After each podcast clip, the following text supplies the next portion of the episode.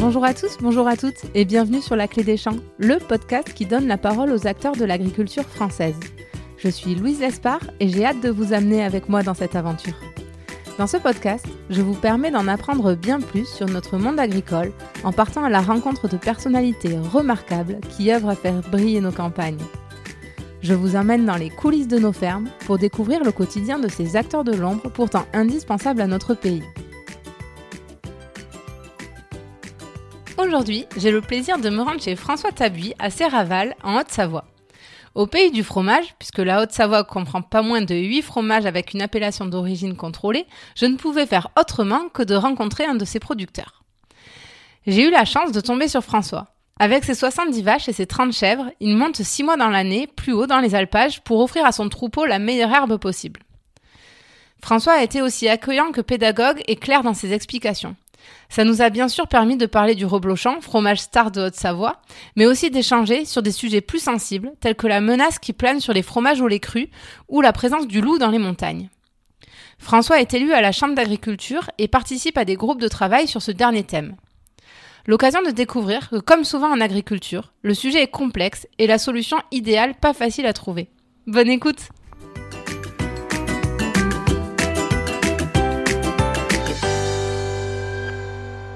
Bonjour François. Bonjour. Merci beaucoup de m'accueillir sur ton exploitation, le GAEC des Vendécimes, c'est ça? Eh bien, bienvenue à toi. Merci. Alors, pour commencer, est-ce que tu pourrais nous expliquer qui tu es et où c'est qu'on est actuellement? Voilà, donc moi je suis François Tabuy, j'ai 39 ans. Et donc je suis agriculteur, je suis agriculteur en GAEC, c'est-à-dire qu'on est deux associés sur cette exploitation. Et donc on est euh, dans le berceau du reblochon fermier, hein. on est dans les vallées de Thône, donc en Haute-Savoie, euh, à la limite de la Savoie d'ailleurs, hein, voilà, dans le massif des Aravis. C'est vraiment magnifique. Et est-ce que tu pourrais euh, nous expliquer quel a été le déclic pour toi de devenir agriculteur? Moi, j'étais pas fils d'agriculteur, ni mon associé d'ailleurs. Hein, d'ailleurs, l'un l'autre, on était passionnés depuis, depuis gamin par par l'élevage, euh, et notamment les vaches abondance, hein, qui sont les, vaches euh, du pays. Et donc on a, on a bah, moi successivement l'un après l'autre, hein, on a repris des exploitations derrière des, des paysans qui n'avaient pas d'enfants, qui n'avaient pas de repreneurs, et euh, qu'on a un peu convaincu de nous transmettre le travail de leur vie finalement, leur exploitation, ce qui n'était pas tout simple, mais on a, on a réussi. et, et, donc on a créé le GEC, le vent des cimes. Euh, Joli nom. Voilà, à Serraval, euh, pour évoquer effectivement qu'on est en alpage sur euh, des hauteurs où le, vent le soir notamment se, lève. Donc on a créé l'exploitation en 2004-2005, ça commence à faire. Hein, et on a fait ce bâtiment agricole en 2010, hein, donc on a pas mal investi pour donner des bonnes conditions de travail aux agriculteurs qu'on est, et en tout cas des conditions de bien-être animal aussi à, nos troupeaux. Donc voilà. Ce grand bâtiment, ça a demandé un certain investissement, j'imagine. On dit souvent que ben, pour, être enfin, pour les nouveaux éleveurs, c'est très compliqué de s'installer euh, sans, euh, sans reprendre une ferme familiale. Toi, tu as quand même réussi à le faire. Ça a été un combat où les choses se sont faites plutôt naturellement? Voilà, il faut avoir beaucoup de, volonté. Il y, a, quand même euh, effectivement une politique euh, de renouvellement des générations euh, en Europe et en France, hein, avec des aides pour démarrer. C'est vrai que le démarrage a été, en tout cas sur les petites exploitations, assez facile, hein, puisque du coup on, est aidé, on est accompagné. Bon, il faut convaincre les propriétaires. En revanche, c'est vrai qu'on nous on avait repris que des petites structures derrière des, personnes assez âgées qui n'avaient pas renouvelé, qui n'avaient pas un outil au top. Hein. donc, euh, ce qui a été plus compliqué, ça a été de convaincre finalement euh, bah, nos partenaires financiers, les banques, hein, de, nous prêter. Du coup, là, on a investi un million en, en 2010. Hein. quand même. Et et effectivement, il fallait montrer que malgré nos petites exploitations, on avait un vrai projet et qu'on allait en vivre. Hein, euh. Donc voilà, ça a été, un bon combat, ouais. Mais du coup, euh, bon, on a, plusieurs euh, institutions bancaires nous ont, nous suivis, donc, donc ça a permis de démarrer. Et dix ans après, bah voilà, on, on est quand même content d'avoir fait ce pari et d'avoir été suivi. Ouais, Paris gagnant, justement, vous vendez beaucoup de reblochons pour amortir tout ça. Voilà, Est-ce que... Euh, Est-ce que tu pourrais nous décrire un peu votre activité, euh, ton troupeau, le cheptel que vous avez et les fromages que vous produisez? Bah, Sur l'exploitation, euh, bah, du coup, c'est déjà une.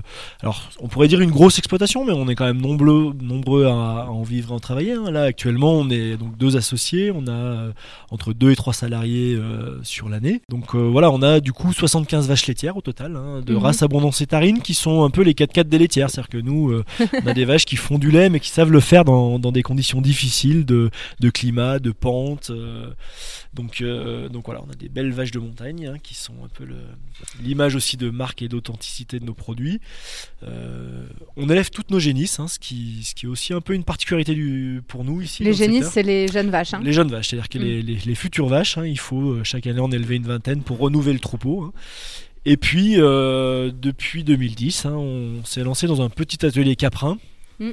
donc, euh, qui est modeste, hein, mais on a 35 chèvres hein, et, et aussi une dizaine de chevrettes. Voilà. Donc ça, c'est le- les deux productions principales. On a un tout petit atelier porcin, puisqu'on fait une quinzaine de porcs avec le petit lait de la fromagerie chaque année. Vous vous ennuyez pas. Et du Et coup, on s'ennuie pas. Si j'oublie quand même quelque chose, hein, sur l'alpage l'été, on donc on monte, on a ce site ici où on est, euh, on passe l'hiver, le printemps, l'automne, hein, et les 4 mois d'été, 4 à 5 mois d'été, hein, on, on estive, on monte avec l'ensemble des troupeaux. euh, à 1700 mètres d'altitude hein, euh, sur un alpage, on transforme sur place, on traite sur place et on a aussi la particularité de, donc, de tenir un petit refuge hein, puisqu'on est sur un unitaire de, randonnée et donc on, on a cette activité d'agrotourisme, on fait de l'hébergement hein, et on fait aussi et surtout euh, de la petite restauration de montagne en fait. Euh, donc là il y a William qui est avec, euh, avec nous là, qui, est- qui a sa cote donc il est polyvalent Ouais. et c'est William qui sera responsable de cette activité cet été. On a deux saisonniers qui nous rejoignent chaque été et en fait on fait une restauration traditionnelle de montagne, hein, et notamment des beignets de pommes de terre, des reblochonnades, donc à base des produits de la ferme. Et, euh, et donc c'est une petite activité pendant 4 mois, mais euh, ce qui fait qu'on est nombreux aussi en alpage à travailler. Et du coup, là, vous allez monter bientôt, puisqu'on est mi-mai. Euh, ça, ça s'est prévu pour quand? Alors, bah ça c'est le pari là. Actuellement, euh, bah, la saison printanière elle est plutôt euh, tardive là en fait. hein. Euh, on a plutôt un temps pluvieux, pas des grosses températures, donc euh, la neige fond euh, trop lentement à notre goût. Mais c'est vrai qu'on on guette depuis ici la fonte un peu des, des plaques blanches là-haut sur l'alpage. L'année passée c'était l'inverse, hein. c'était très précoce. On est monté le 15 mai, ce qui ne nous était jamais arrivé. hein. Et là a priori, je pense qu'on on espérait monter la semaine prochaine, mais non, il n'y a pas assez d'herbe, donc on montera sans doute le fin, fin mai, quoi, le, le 29 sans doute. Alors, c'est les super journées, j'ai envie de dire. On est, on est paysans, on se fait tout ce boulot là parce qu'on aime ces deux journées par an, la, journée où on monte et la journée où on descend, qui est une fête euh, localement. On met des grosses cloches à tout le troupeau. euh, dans chaque hameau, ils nous entendent arriver et, et donc à ce moment-là. Bah, ils nous payent l'apéro en passant, donc c'est sympa. Ça se passe plutôt bien. Ouais, Voilà. C'est une vraie fête, mais il y a beaucoup de travail ce jour-là, j'imagine Ouais, aussi, c'est- parce ouais, un peu de contre, pression là, de monter tout ça en haut. On travaille déjà, on se lève déjà tôt en temps normal, mais là faut, faut avancer le réveil de quasiment 4 heures hein, euh, pour pouvoir euh, faire toute la traite, toute la transformation, monter le matériel et revenir ici pour partir avec le troupeau à pied ensuite. hein. donc euh, donc c'est une grosse journée où malgré tout on est content de trouver l'oreiller le soir. Quoi. Et et il y a combien de marches jusqu'au refuge en haut? Alors c'est pas si nous ça monte vite, hein, euh, donc du coup en 2h30, 3h on est en haut en fait avec Ouais, le troupeau. C'est une rando, quoi. C'est une bonne rando, mais les vaches ont un bon rythme, hein, donc euh, souvent ceux qui veulent euh, venir un peu en touriste sont surpris du rythme. Faut être affûté. Bah en fait c'est oui oui puis c'est sportif parce qu'il faut, faut retenir le troupeau qui a vraiment envie de monter et c'est un peu comme un peloton euh, cycliste faut retenir celle de devant sinon ceux qui sont euh, derrière ils arrivent plus à suivre quoi ils, ont, Ouais. ils perdent le moral quoi Et hum, quel fromage tu produis là sur place avec ton associé? Donc là ici on, métier euh, principal hein, c'est le reblochon hein, donc on est au cœur du, berceau du reblochon fermier voilà j'ai envie de dire quasiment toute l'année on fait du reblochon intégralement on travaille avec des affineurs, hein, on expédie aussi auprès de crémiers. On s'est diversifié depuis pas mal d'années, on est aussi en appellation euh, d'origine protégée euh, fromage d'abondance. Donc on fait de l'abondance fermier de façon un peu plus anecdotique. Sinon on fait aussi une tome de montagne, une tome fermière, de la raclette. Et euh, bah voilà, on a un troupeau de chèvres, donc on fait aussi la petite appellation euh, des Savoies, hein, qui est le chevrotin, hein, qui est une pâte molle euh, traditionnelle. Donc euh, voilà, ce qu'on fait un petit peu sur l'exploitation de, de typique. Ok, et ben ça donne l'eau à la bouche. Euh, je te propose qu'on aille poursuivre euh, les discussions à l'intérieur. Pour, euh, j'aimerais bien parler avec toi du reblochon, bien sûr, euh, qui est quand même la star, tu l'as dit d'ici. Également du fromage au lait cru, qui est quand même une vraie spécificité française. Et puis qu'on finisse par le loup, je crois, qui vous inquiète un peu dans les montagnes. Plus ouais. à Ok, tout de suite. Et ben on rentre.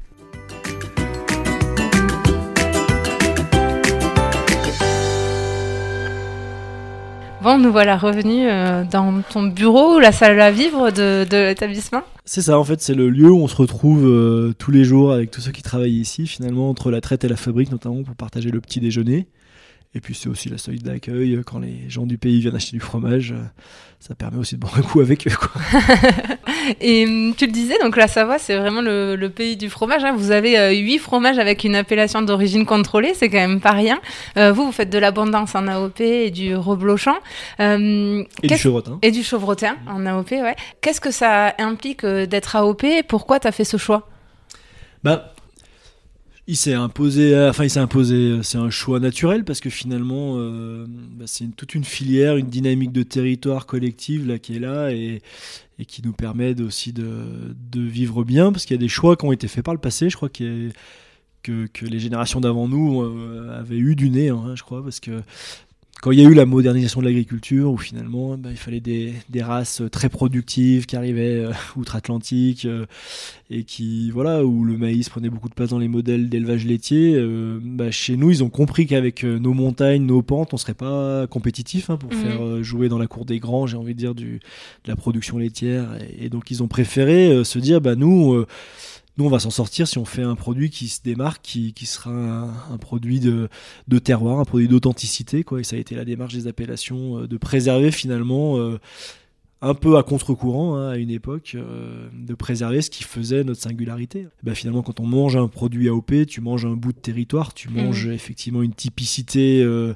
de terroir, puisque des herbages sont différents, et puis parce que c'est des savoir-faire ancestraux qui se transmettent, et ça c'est aussi, j'ai envie de dire, tu fais pas que manger, c'est euh, une partie de, de patrimoine culturel. c'est de la découverte.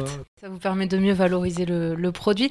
Et sur le reblochant spécifiquement, qu'est-ce que tu imposes dans les grandes lignes, hein, le cahier des charges pour être AOP Il y a des cahiers des charges hein, qui sont euh, pour moi plus un, dire, un cahier de ressources parce que souvent on le voit négativement comme une contrainte alors que c'est des choix qu'on a fait hein, de, d'être éleveur laitier en montagne de cette manière-là.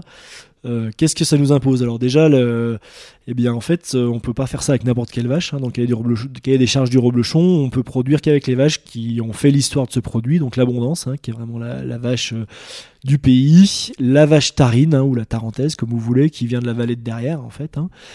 Et puis on a le droit aussi à la Montbéliarde qui est historiquement présente ici, mais qui est plus une vache de Franche-Comté en fait à la base. Hein. mais c'est une vache d'herbage et elle est, historiquement enfin, présente ici. Donc voilà, le reblochon, il faut avoir l'une de ces trois races. Donc nous, on a les deux races les plus typiques, hein, l'abondance hein, surtout, mhm. et on a 4-5 tarines, parce que voilà, moi, mon père me disait qu'anciennement, ils avaient tous au moins une tarine dans le troupeau. bah non, on en a 5, mais... mais voilà, donc on a ces races-là.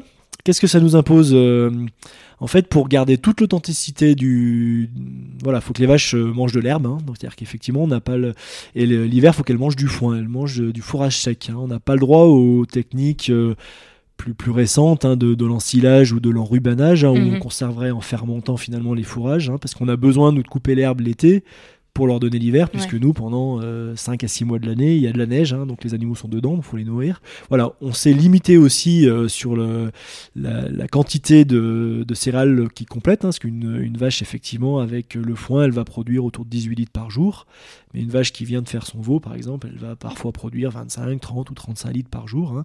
Et donc celle-là, on, on, leur donne euh, des concentrés, qui sont des céréales qu'on achète, puisqu'on n'en produit pas sur l'exploitation. Et là aussi, les appellations, elles ont euh, obligé euh, finalement à, à se contraindre à des matières euh, toutes simples, hein, les mmh. céréales, effectivement, blé, triticale, maïs, mais pas de, alors pas d'OGM. Hein, on a fait ce choix-là dans les filières et pas de sous-produits donc pas voilà pas de pas de produits euh, de mélasse ou de choses comme ça donc on voilà. Donc ça c'est les conditions de cahier des charges. Puis après il y a sur toute la transformation hein, où on a un cahier des charges qui nous impose tout un, on transforme le lait à chaud c'est à dire qu'on ne refroidit jamais le lait hein, le lait est transformé tout de suite après la traite pour garder toute finalement sa saveur toutes ses particules fines hein, pour qu'on puisse bien les transmettre directement au fromage euh, voilà on, décaille manuellement c'est à dire qu'on n'a pas automatisé cette opération du, du fromager. Voilà puis après nous on a fait des choix. On affine sur des planches en épicéa, euh, qui, est le, bois local. Pour nous, c'est essentiel. Hein. Mm. ça va même marquer le fromage. Hein. on le retrouve un peu sur le croûtage. Euh, voilà. Et après, il y a plein de détails, mais effectivement, c'est les races, c'est le fourrage, c'est l'alimentation des animaux qui est, qui est encadré. Hein. Et le fait de monter en montagne aussi, non? C'est dans le cahier, des, charges, des charges. Ah, ok, d'accord. Par contre, euh, voilà, nous on a fait ce choix-là hein, d'aller tirer de l'herbage pour notamment laisser de la, de la, surface ici, puis parce que moi et mon associé, hein, euh, bah, l'alpage c'est vraiment une passion. Moi je dis, mon métier c'est c'est l'élevage, c'est le fromage et c'est mm. l'alpage. Oui, et puis j'imagine que le fait de faire monter les vaches en haut, ça te permet de laisser les prairies libres pour que justement l'herbe repousse et faire le foin derrière aussi. Alors, nous, j'ai envie de dire, l'alpage et l'appellation, ils sont liés. Nous, c'est pas écrit dans les cahiers des charges hein, que l'obligation d'aller en alpage, mais le fait qu'on ait une appellation qui est permis de, garder euh, des agriculteurs nombreux, parce que finalement il y a une dynamique économique, hein, ça a permis de garder les, alpages. Si on était beaucoup moins nombreux, comme dans d'autres vallées alpines ou, d'autres massifs français, bah, finalement dans les alpages, on, a, on ne monte plus les vaches laitières, hein, on monte plus que les génisses ou des moutons qui viennent parfois d'ailleurs. Euh, tout ça parce que finalement, euh, bah, comme le, produit est bien valorisé, eh ben, dans, dans, cette commune là de Serraval, il y a une quinzaine d'exploitations. Et donc mmh. on, est, on est malgré tout assez nombreux à vivre de l'agriculture. Quoi. et s'il n'y avait pas les alpages, il y aurait moitié moins d'exploitation, si c'est pas plus. Quoi. Et mm, tu le disais, euh, le reblochon est plutôt un fromage d'hiver. Euh, ça m'amène à la question de l'auditeur euh, qui est Denis, parce que je demande sur Twitter à chaque fois qu'est-ce que vous voulez demander, qui dit voilà, à quand un plat d'été pour le reblochon? Parce qu'en fait, vous avez, tu nous disais là que tu produisais moins de reblochon, ça y est, parce que les gens n'en consommaient plus à cette période de l'année. Comment faire pour contrer cette saisonnalité? Alors, non, non, le, reblochon, au contraire. Hein, j'ai dit effectivement qu'il se consommait beaucoup de reblochon l'hiver. Oui alors j'ai envie de dire même malheureusement et donc toute la communication de notre filière d'ailleurs voilà on a une communication nationale à la télé en ce moment euh, où on dit justement le reblochon il se mange même l'été hein. alors c'est vrai que traditionnellement euh, le reblochon s'est beaucoup développé en même temps que le ski hein. les gens venaient au ski et il a été connu beaucoup par la tartiflette hein. alors c'est très bon une tartiflette et une vraie tartiflette ça ne se fait qu'avec du reblochon sinon c'est une fausse tartiflette c'est à dire que vous ne recevez pas comme il faut vos convives à bon entendeur mais par contre le reblochon il est, il est bon toute l'année et, particulièrement l'été hein, où finalement euh, les vaches euh, mangent euh, de l'herbage, hein, les, prairies d'altitude. Hein. On a des fromages qui sont un peu plus jaunivoires, qui sont plus colorés, effectivement assez goûtus. donc le reblochon, voilà, pour nous aujourd'hui toute la communication, c'est de, de, dire bah c'est pas que l'hiver, c'est pas que pendant le ski, mais c'est aussi l'été sur un bon plateau autour d'un apéro, à sa place aussi entre le plat et le dessert, quoi finalement. Et tu le disais aussi, donc le reblochon, vous le faites directement à chaud à la sortie de la traite. C'est aussi un fromage au lait cru. Qu'est-ce que ça veut dire ça? Toutes les appellations ici euh, en Savoie hein, et Haute-Savoie, dans ce territoire, sont au lait cru. Hein. Si on n'était pas au lait cru, tout ce que je vous ai raconté tout à l'heure sur le cahier des charges, sur la transmission de l'herbage, etc., si on pasteurisait, ce serait un non-sens en fait. C'est-à-dire que toutes ces pratiques, tous ces choix pour transmettre l'authenticité du territoire, du terroir, eh bien finalement ça servait à rien. Parce qu'en fait, qu'est-ce que c'est le lait cru? Hein, euh, le lait cru, en fait, c'est euh, une biodiversité, une énorme biodiversité.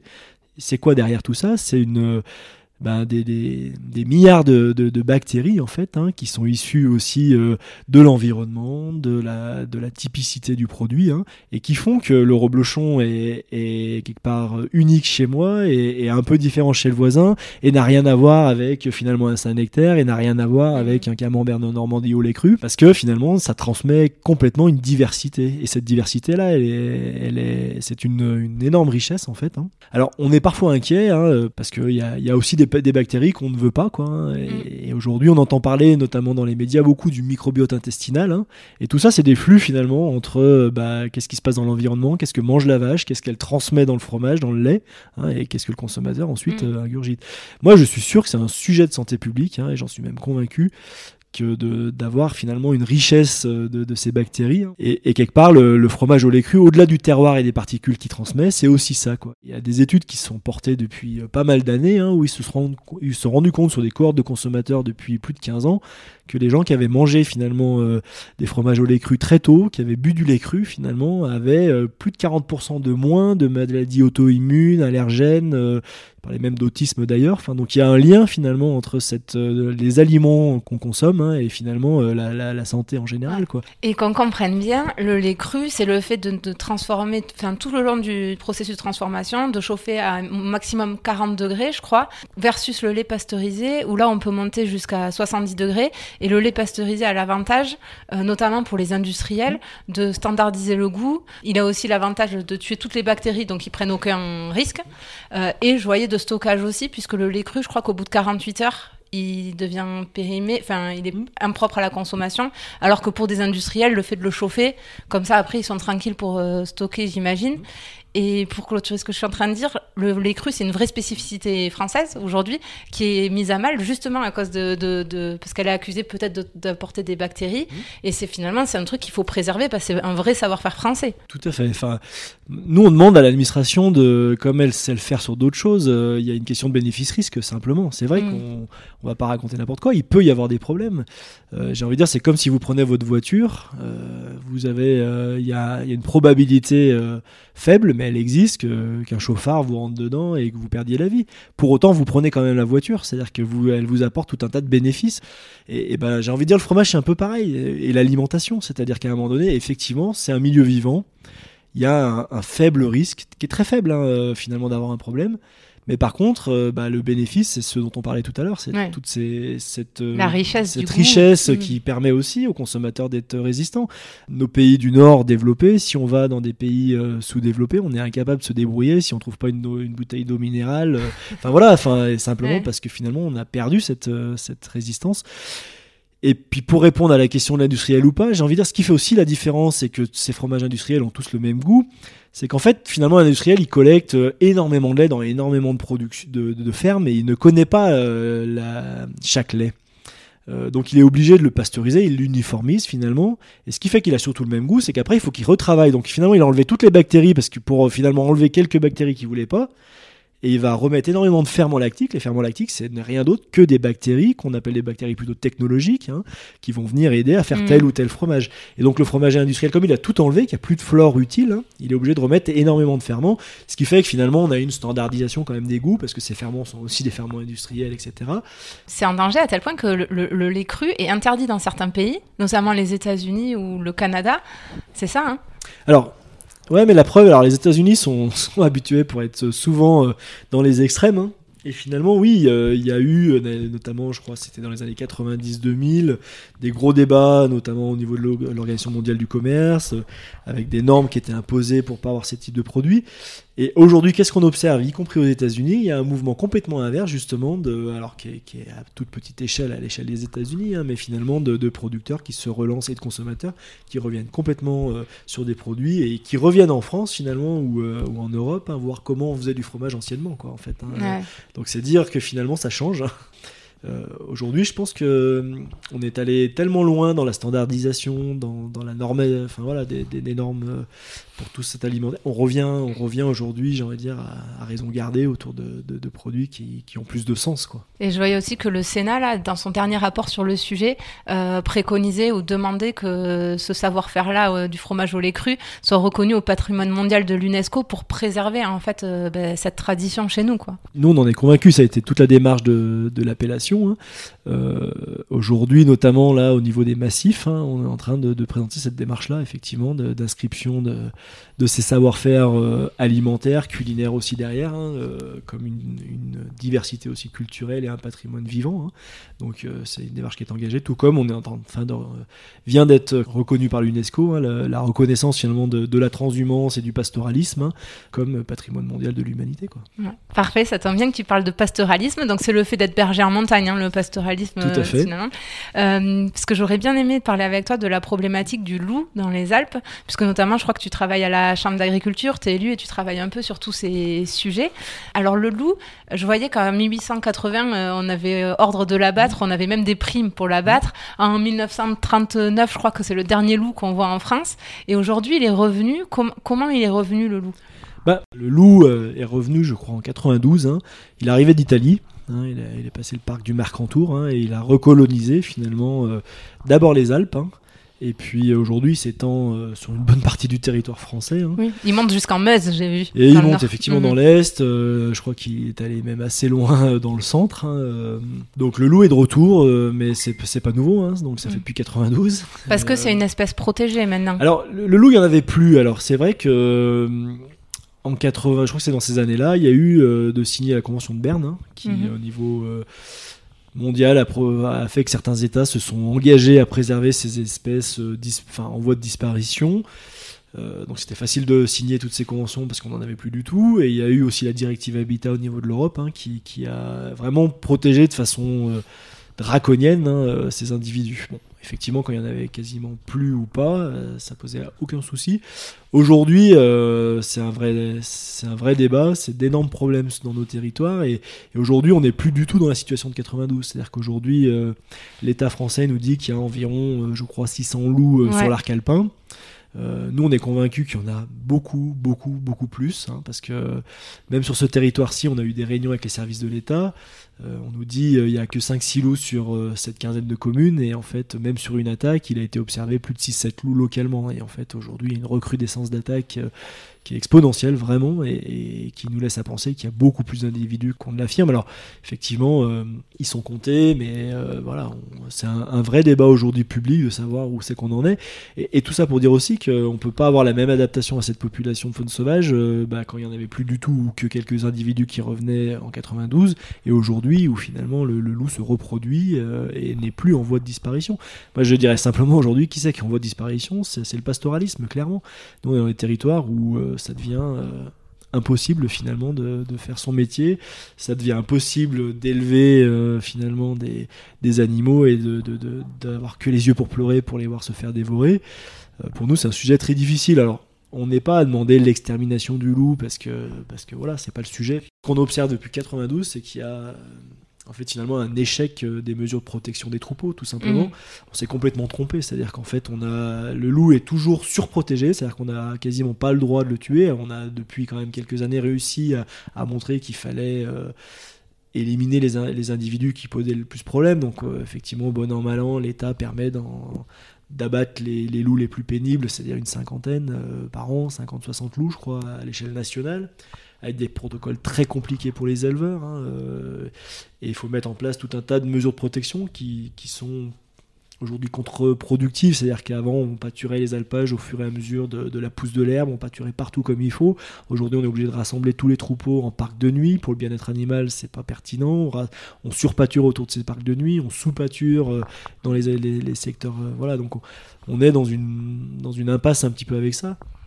Parce, excuse-moi, je te coupe, mais pour que euh, les gens aient un peu un, ordre d'idée en tête, je voyais que depuis 2012, c'était plus de 1000 euh, animaux, donc euh, souvent des moutons, hein, qui, qui étaient tués par le loup chaque année. Et donc en 2020, on arrivait à 12 000 bêtes tuées pour 580 loups, les 600 dont, tu nous as parlé. Et donc c'est là qu'on voit qu'il y a un vrai coût économique pour les éleveurs, puisque c'est des pertes sèches, et social, j'imagine. J'étais avec une amie, bah, Léa, qui écoute le podcast, que je salue, mais qui habite ici, qui me disait que socialement, c'était un vrai problème aussi parce qu'il y a les pour, il y a les contre et c'est tendu quoi quand on en parle. Oui, puis si vous voulez, ben aujourd'hui, euh, voilà, nous, la commune euh, ici, euh, au Boucher-Montcharvin, moi je suis élu, on loue des alpages communaux, on a un alpage qui est très difficile, qui est important d'être pâturé, sinon il y a des avalanches et ça peut être dangereux l'hiver. Et ça fait voilà trois ans qu'on a un jeune éleveur là, d'une petite trentaine d'années, qui a un petit troupeau, 160 têtes, hein, et l'année passée, entre le loup et on a aussi un problème avec les vautours aujourd'hui, euh, bah, lui, il a perdu 40 bêtes sur son troupeau. Et ce jeune, il se lance, il a laissé son boulot dans les travaux publics pour être à fond dans, son métier d'éleveur. Il a une petite fille qui a 3 ans, en fait. Et, la seule solution qu'on a trouvée pour l'été qui, se prépare, il a dû investir dans une cabane de gardiennage. Hein. Et donc, lui, il va passer toutes ses nuits hein, à 2000 mètres d'altitude dans une petite cabane de 3 mètres carrés, euh, grosso modo, euh, pour pouvoir garder son troupeau, pour pouvoir être prêt à intervenir au cas où il y aurait un problème, pour pouvoir rassembler les bêtes et puis les emmener au pâturage, les rassembler. Alors que dans les Aravis, contrairement aux Alpes du Sud ou peut-être aux Pyrénées où il y a des très grands espaces où on peut réunir des milliers de têtes et mettre un berger. Et encore, on a beaucoup d'exemples où malgré le berger, malgré les chiens de protection, eh bien, il y a encore une augmentation des, des, attaques qui est colossale. Hein. Ben voilà, nous euh, aujourd'hui socialement, ben voilà, je trouve que c'est pas enviable pour un jeune père de famille euh, de passer son été à dormir dans un bout de cabane euh, parce que ça n'avait plus être avec sa famille en fait pour protéger mmh. son troupeau. Donc socialement, c'est très lourd. Et puis effectivement, bah, tu passes un été à ramasser des cadavres, deux étés, trois étés, euh, tu as envie de jeter l'éponge. Hein, donc, euh, et, aujourd'hui. parce qu'en plus, le loup, il y va pas par quatre chemins. J'ai vu des images d'après euh, attaque. Il a besoin. Hein, il, tant que ça bouge, il tue. Quoi, donc, c'est vraiment dramatique. Hein, et donc aujourd'hui, ce qu'on constate, c'est que ces mesures de protection qu'on a mis en place depuis des années. Tu peux nous les décrire, ces mesures de protection Aujourd'hui, pour être notamment indemnisé en cas d'attaque, il faut avoir mis en place plus, au moins deux euh, mesures de protection. Donc il y en a une qui est obligatoire finalement, c'est les parcs de nuit. Et ensuite, il faut le, chien de protection. Hein. donc selon les troupeaux, il en faut un, deux, trois. Ça, c'est les patous C'est les patous, les fameux patous. Il y a d'autres races aussi, hein, mais, euh, mais c'est des très gros chiens. Alors, on en- il pose vraiment problème dans le territoire, hein, parce que finalement, c'est plus possible de randonner dans des secteurs où il y a, il y a des patous. hein, donc, euh, Euh, on s'est déjà fait, euh, on a voulu traverser un troupeau de moutons et, on n'avait pas fait gaffe et on a vu un patou débarquer. Ah c'est bah, vrai que ça fait un drôle d'effet. alors, pas, Bon, on a fait demi-tour direct et il s'est rien passé. euh, il faut surtout pas traverser un troupeau. Oui. en fait, hein. Il faut vraiment, si vous Les approchez le troupeau, ici. le chien il est dressé à dire s'il y a quelque chose qui s'approche du troupeau, et bien je, je monte les dents. Donc il faut vraiment, si vous, voilà, ceux qui nous entendent, quand on est à l'approche d'un troupeau de moutons, bah, même si et en général ils chôment, c'est-à-dire qu'ils se reposent en plein après-midi sur le sentier dans les endroits plats, et ben il faut contourner tour, euh, ouais. très très largement le troupeau pour ne pas inquiéter les chiens de protection. hein. Et, et voilà, et ça fait partie des, des sujets. hein. Donc il y a le chien de protection et puis après il y a, il y a le gardiennage en fait hein, des, des troupeaux. Euh, bah voilà, aujourd'hui l'élevage ovin c'est déjà difficile, hein. donc il faut effectivement euh, financer un, un berger. Les ovins, c'est les moutons, brebis. C'est les moutons brebis. hein. Alors on est aidé effectivement dans le cadre du plan loup par l'Europe Mm. et l'État. hein. Quand même l'autofinancement qu'il faut apporter en face. hein. Euh, Ça tombe bien, c'est ma minute économie. euh, Voilà. L'État vous, vous aide beaucoup là-dessus. Tu Alors, pourrais nous dire les, ouais. aides que vous avez de l'État sur ça? Alors, moi, nous, on n'a pas de berger puisqu'on rentre nos chèvres notamment toutes les nuits. hein. Donc, on a une mesure qu'on appelle éleveur gardien. Je crois que l'État, pour le, surcoût de gardiennage, nous donne, je crois, 15 euros par jour en fait. hein. Nous, c'est dans notre territoire. Par contre, effectivement, euh, quand il y a suffisamment de têtes, alors je crois que c'est 150, je crois qu'on on peut avoir 80% d'aide autour de pour avoir un berger. hein. Mais en fait, qu'est-ce qu'on constate aujourd'hui dans les, troupeaux où même il y a un berger, où il y a parfois 3 ou 4 patous, bah en fait, un jour de brouillard, euh, ils se font quand même taper. Quoi, hein. Et, aujourd'hui, on a plutôt éduqué le loup, finalement, euh, à contourner toutes ces mesures de protection. Il est très malin, hein, c'est une bestiole vraiment futée. On a aiguisé finalement son appétence pour les proies domestiques parce qu'il a absolument plus du tout euh, peur de, de Mhm. l'homme. hein. Il y, a, il y a un papier qui est sorti là des chercheurs de l'INRA qui dit ça, qui dit en fait aujourd'hui, euh, c'est plus du tout efficace. Il faudrait, vu la population lupine, il faudrait simplement que le loup, ré- enfin simplement que le loup réapprenne la peur de l'homme. hein. Mhm. Et puis nous, on demande simplement de pouvoir défendre dignement notre travail, notre euh, euh, voilà. Et puis, et puis bon, enfin voilà, pour nous aujourd'hui, il y a, y a 600 loups, euh, tout comme aujourd'hui on régule les populations de sangliers. Le loup, il faut qu'il soit régulé. On est dans des Mhm. espaces. Mais moi, je trouve que c'est quand même une sacrée hypocrisie tout ça parce que finalement, euh, on a une société. euh, nous, on a la, la Haute-Savoie, par exemple. hein, on a la proximité de Genève. euh, une, on, on accueille 12 000 habitants de plus par euh, par an. C'est Ouais. énorme. On bétonne euh, à outrance. Enfin, vous, vous, des- vous descendez à Annecy, vous avez à portée de vue une vingtaine de grues. Quoi. En fait, on, on bétonne, on urbanise énormément. On a encore des modes de vie qui font que notre alimentation, elle fait des kilomètres en bateau, en avion, etc.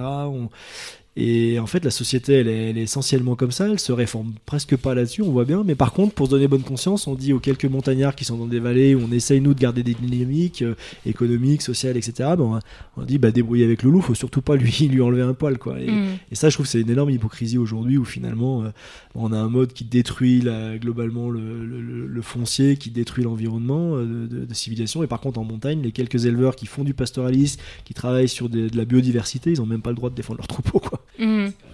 Et euh, je, je clôture euh, la minute économie, on a un peu dérivé, mais euh, effectivement, pour l'État, ça, ça, je voyais que ça représentait 38 millions d'euros, puisqu'ils vous indemnisent aussi quand il y a des bêtes qui sont tuées. Donc pour la société, le coût du loup aujourd'hui, c'est 30 sur 2020, c'était 38 millions, quoi.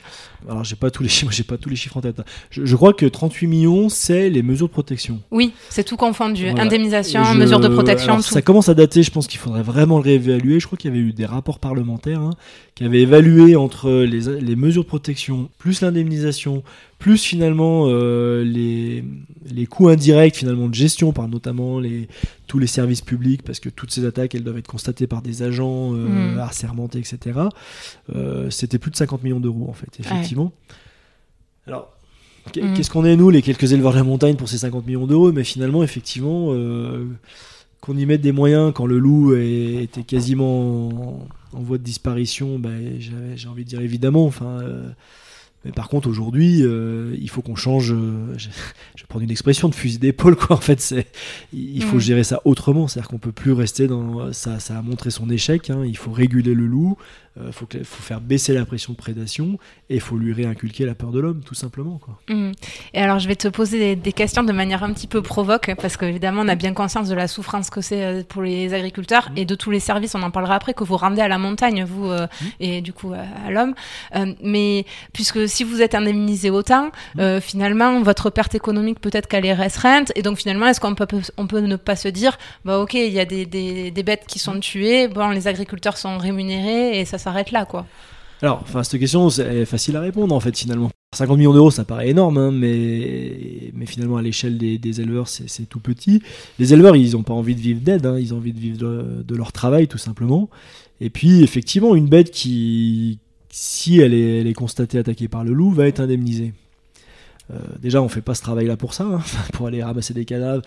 Moi, je, on a, je vous parlais du vautour. Hein, euh, la plupart du temps, nous, quand on arrive sur les carcasses, elles ont été complètement euh, dépecées par, enfin, mangées par les, par les vautours, et donc elles sont, euh, on ne peut plus prouver que c'est le loup, notamment. Faut les retrouver, c'est-à-dire que nous, on est, les, moutons notamment, sont dans des pentes super escarpées, et bien souvent, quand il y a des attaques, le loup les pousse dans des endroits où l'homme, on n'y va plus à pied, quoi. Donc souvent, il y a des pertes hein, qui ne sont pas indemnisées. Et puis il y a nous ce qu'on appelle tous les coups indirects, c'est-à-dire qu'effectivement, la bête tuée, comment dire, elle est indemnisée si on la retrouve.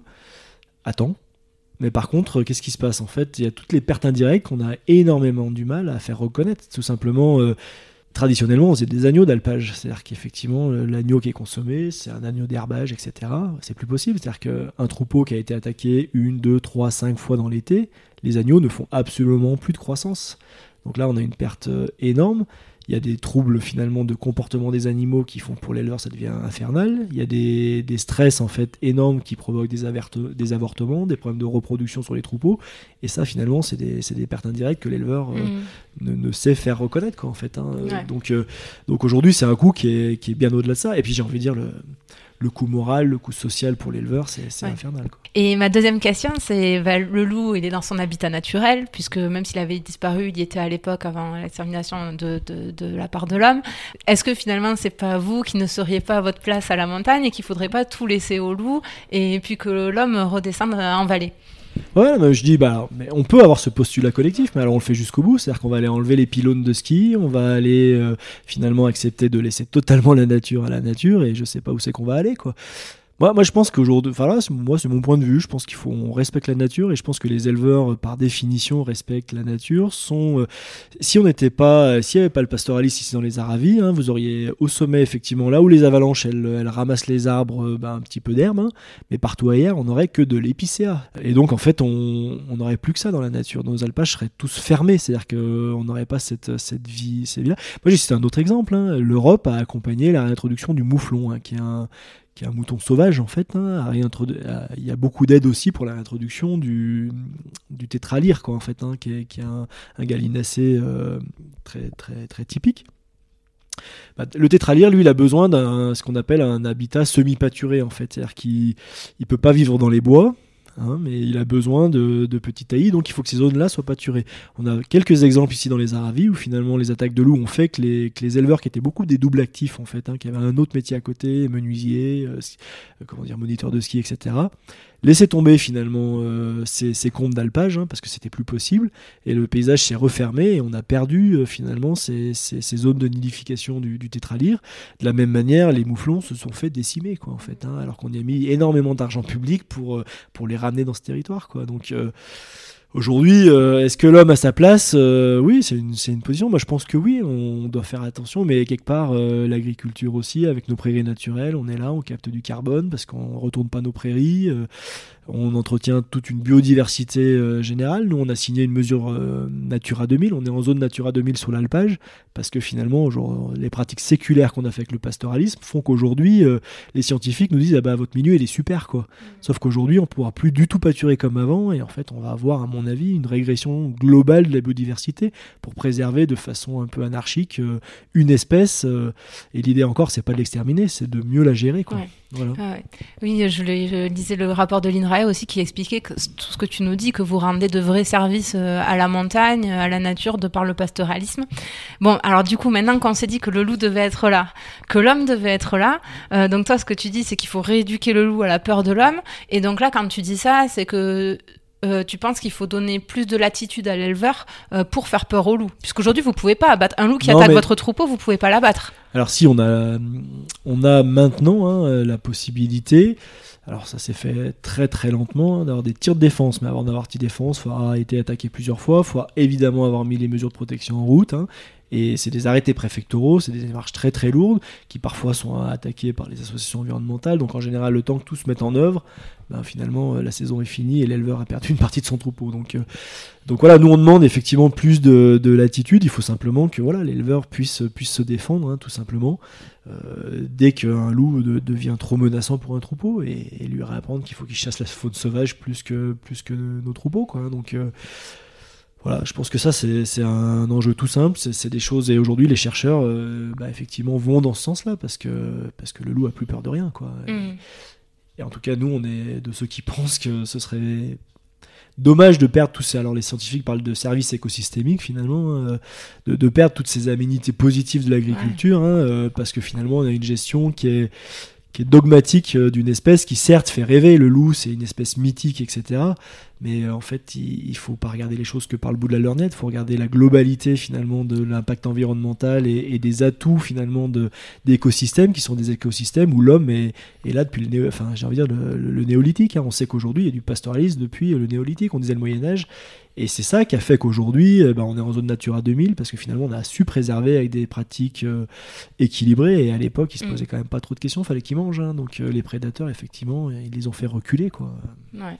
Bon, c'est toujours une histoire de compromis, quoi, comme d'habitude. Aujourd'hui, il y a un compromis à trouver, mais on a besoin finalement des, des auditeurs, de la population, pour mieux comprendre c'est, c'est- quelle est la réalité. Bien sûr qu'on on a envie de garder ces espèces-là. C'est, euh, je pense que Oui, ça, tout le monde est d'accord. aujourd'hui, il faut pense. trouver une manière de le gérer qui, qui est, qui est moins. euh, voilà, la, la nature, c'est pas un sanctuaire, il est pas, elle est pas sous cloche.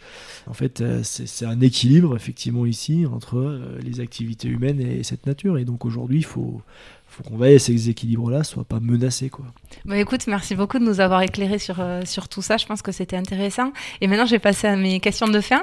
Euh, ma première, c'est qu'est-ce qui te rend fier à toi d'être agriculteur? Moi, ce qui me rend fier, c'est ouais, je... alors effectivement quand euh, avec des amis, avec des, des randonneurs qui viennent sur l'alpage, on leur fait découvrir notre reblochon et que là on voit des sourires, on voit des des petites remarques, des Hum comme c'est. Là, c'est effectivement c'est notre travail, il est il est physique, il est il demande beaucoup de beaucoup d'engagement. hein, effectivement, bah c'est ce travail-là, il, il est remercié quand, quand on a ces, ces, cette attitude-là. Puis après, peut-être simplement, j'en parlais tout à l'heure, moi, je, nous, on adore l'alpage. Et on adore quand on monte en alpage, quand c'est la fête avec tous les, hameaux dans les villages, etc. Et, ça, c'est une journée où ça me rend fier parce que tout simplement, le travail qu'on fait un peu à l'ombre dans nos étables tout l'hiver, là, il est au grand jour. Les, les habitants sont contents de voir monter les troupeaux. Je pense que ça rythme aussi la vie locale. Ça, ça annonce le printemps, l'été. C'est un peu votre tour de France. C'est notre petit tour de France à nous. Et c'est vrai que c'est. Voilà, et du coup, on a beaucoup de, de, gens des villages qui viennent nous voir tout l'été en alpage parce que parce qu'ils veulent retrouver aussi ce qu'ils ont vécu peut-être quand ils étaient euh, gamins. Ma deuxième question, c'est est-ce que tu aurais un truc à nous donner pour qu'on puisse étaler notre science la prochaine fois qu'il y a du reblochon à table? Voilà, bah, s'il y a du reblochon à table, faut faut peut-être comprendre euh, d'où est venu ce mot reblochon, faut l'expliquer. Hein. Alors j'ai envie de dire, euh, la Révolution française c'était 1789, mais les paysans dans nos montagnes, ils étaient déjà, euh, ils voulaient déjà retrouver des droits parce qu'effectivement au Moyen Âge, hein, c'était les nobles, euh, voire même les, comment dire, l'Église, hein, les moines qui, qui détenaient euh, les terres hein, globalement et évidemment les alpages.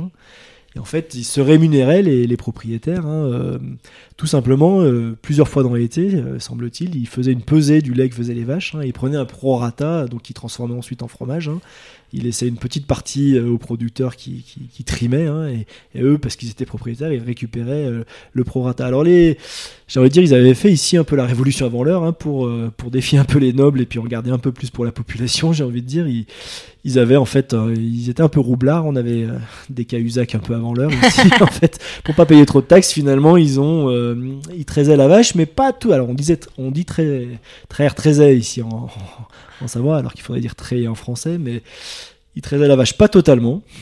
Et puis une fois que le, noble était parti, hein, il faisait une deuxième traite, hein, euh, plus courte. Euh, et cette traite, c'était le lait de la fin de la traite, c'était beaucoup plus gras. Et ça, ça a donné le reblochon, un fromage très onctueux en fait, hein, Mm. euh, plus riche. Et c'est comme ça qu'est né euh, finalement le, Ah le ouais. reblochon. Reblocher, ça voulait dire traire une deuxième fois, la rebloche. La rebloche. Bah, belle anecdote. Et ma dernière, c'est où c'est qu'on peut te contacter ou trouver ton pro- tes produits? Est-ce que tu as un site internet? Comment Oui, alors euh. Et vous avez une page Facebook peut-être? On a une page Facebook alors qui s'appelle Refuge de l'eau de Marlan, c'est le nom de l'alpage. hein. Vous, pouvez nous retrouver. Puis le- pour trouver le produit, je pense que le, le plus simple, c'est de venir le voir dans son environnement, venir partager un petit bout de moment dans notre alpage. On a ce petit, ce petit refuge où on fait à manger, où on héberge, et donc ça permet de découvrir le, le fromage euh, dans son lieu. Voilà, Parfait. Bon, ben merci beaucoup François pour Merci ton à accueil. toi. à bientôt. à bientôt.